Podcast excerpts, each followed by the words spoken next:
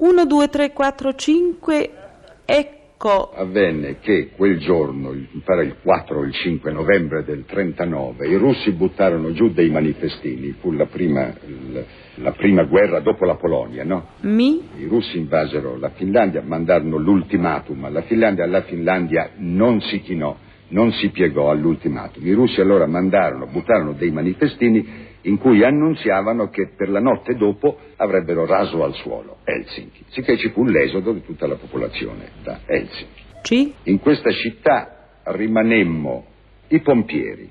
Io che non volli andarmene perché la curiosità di vedere un grande bombardamento aereo era più forte della paura. Io e una giornalista americana che poi era allora abbastanza mia amica così e che è stata la terza moglie di Hemingway, la Martha Gellhorn. qui, In questo albergo eravamo soli, albergo camp eravamo soli, quindi noi avevamo a disposizione la cambusa intanto, avevamo il caviale, lo champagne, facevamo un festino, convinti che una volta morivamo.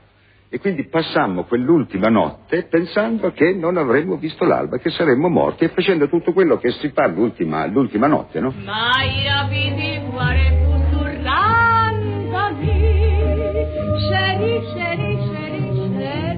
Pezzi da 90. Mai rubato un bacio supplicandomi, sceri, sceri, sceri,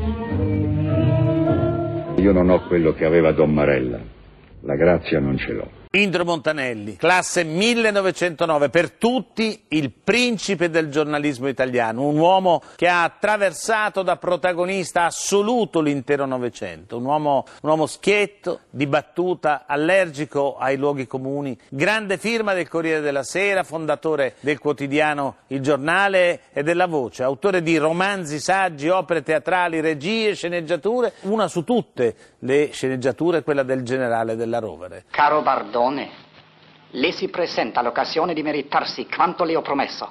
La libertà è un premio. Questa notte a San Vittore sono entrati nove uomini. Sì, li ho sentiti entrare, me l'hanno detto anche.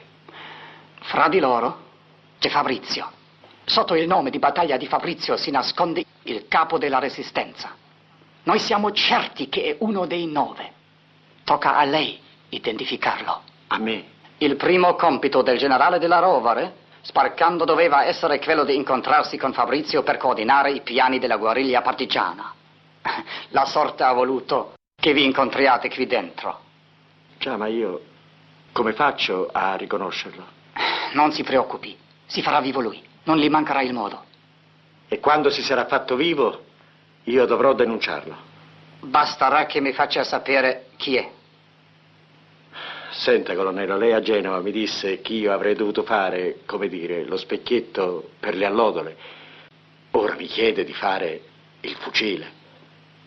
Lei, per questo suo dovere, riceverà un grosso premio, un milione e un salvacondotto per recarsi in Svizzera. Quando il sipario calerà, io me ne andrò.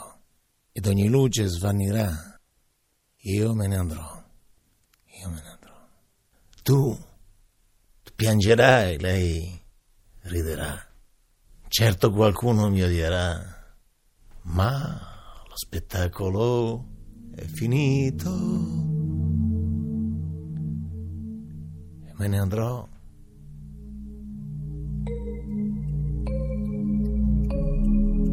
Io. Io me ne andrò. Un uomo fiero della propria indipendenza e della propria libertà, il bersaglio ideale per i conformisti, i banali, gli stupidi, gli invidiosi, ma anche per chi vedeva in lui il simbolo perfetto della borghesia conservatrice e intelligente. Buonasera, vi anticipiamo in sintesi le notizie più importanti di questa edizione del TG1. Rivendicato dalle Brigate Rosse l'attentato a Indro Montanelli, ferito questa mattina a Milano da quattro colpi di pistola. Unanime sdegno del mondo politico e giornalistico. Montanelli, lei è in prima linea da molto tempo, è un giornalista di barricate, se l'aspettava un esito di questo genere? No, non è che me l'aspettavo, ma l'avevo messo nel novero delle possibilità. Quando si fa questo mestiere in un certo modo bisogna mettere in bilancio questi incidenti. Mi è andata ancora bene, sono ancora vivo, parlo. Quando riscrive il prossimo articolo? Oh, credo fra pochissimo, ma non per, per parlare di questo. Questo è... un incidente. Un gelato al limone, gelato al limone, gelato al limone. Sprofondati in fondo a una città. Un gelato al limone, vero limone, ti piace? Mentre un'altra estate se ne va. Libertà e perline colorate. Io voglio sapere perché lei non ha mai affrontato il discorso sulla contestazione e sulla realtà giovanile che è esplosa in questi ultimi anni. Signorina, io avrei tanto volentieri affrontato il discorso sulla contestazione se fosse possibile agganciare un discorso coi contestatori. Ma coi contestatori io non faccio il Moravia. No, non vado a farmi spernacchiare dai giovani. Mi dispiace Quindi tanto ha né dai giovani né da nessun, né da nessun altro. Lei ha Quindi- paura, scusi, di affrontare un discorso? No, io non ho, non ho paura, ma, ma non, ma non ammetto di essere accolto a quel modo. È proprio un fatto così di dignità. Allora, scusi, lei a questo punto rinuncia a un pubblico come può essere quello dei giovani, semplicemente così, per non avere de- delle- degli spernacchiamenti, per non compromettere, diciamo, questa patina o questo suo successo a cui è arrivata. Ma scusi, ma che dialogo sono le pernacchie? E nella sua classe chi era il più bravo? Il più bravo Mario Miele, che era uno sgobbone proprio patentato. Noi eravamo i più somari, anche Indro era un somarello, specie in scienze. E nelle altre materie che le ricordi? E beh, italiano era molto bravo, matematica così così, E storia? eh, bravo anche storia. Scienze no, scienze una bestia. Naturalmente io andando in Ungheria in quel momento lì avevo, diciamo, delle opinioni pregiudiziali, avevo dei pregiudizi, no?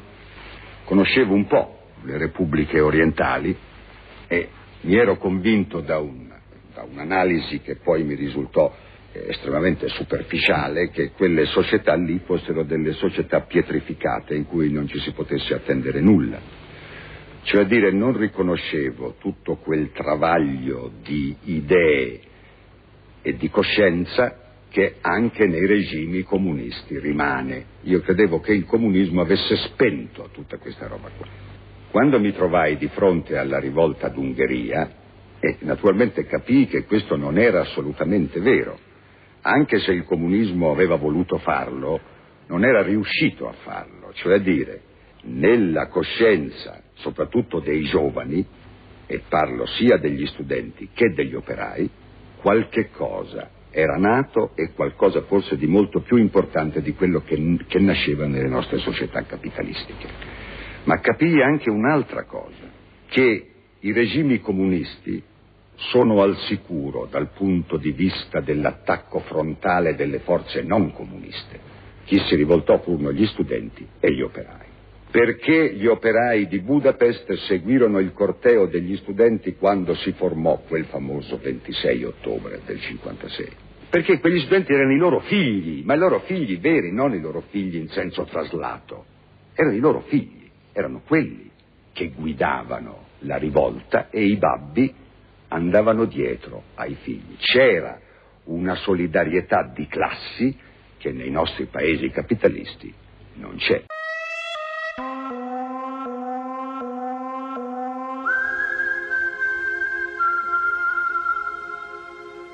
Rapidissimamente vi vorrei leggere quello che certamente Indro Montanelli ha fatto scrivere, vorrei dire sarà stato certamente lui, sulla locandina dei suoi libri.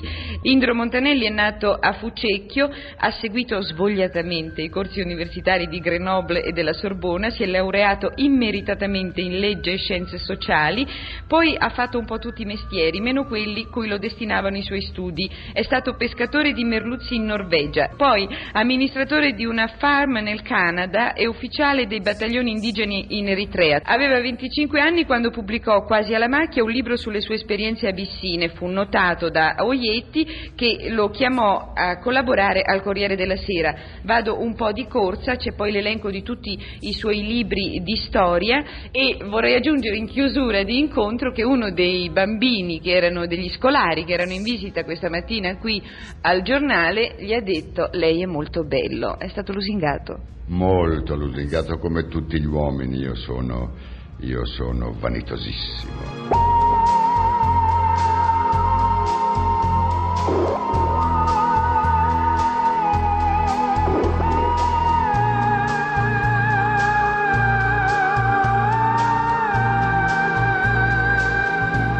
Pezzi da 90. Pezzi da 90.rai.it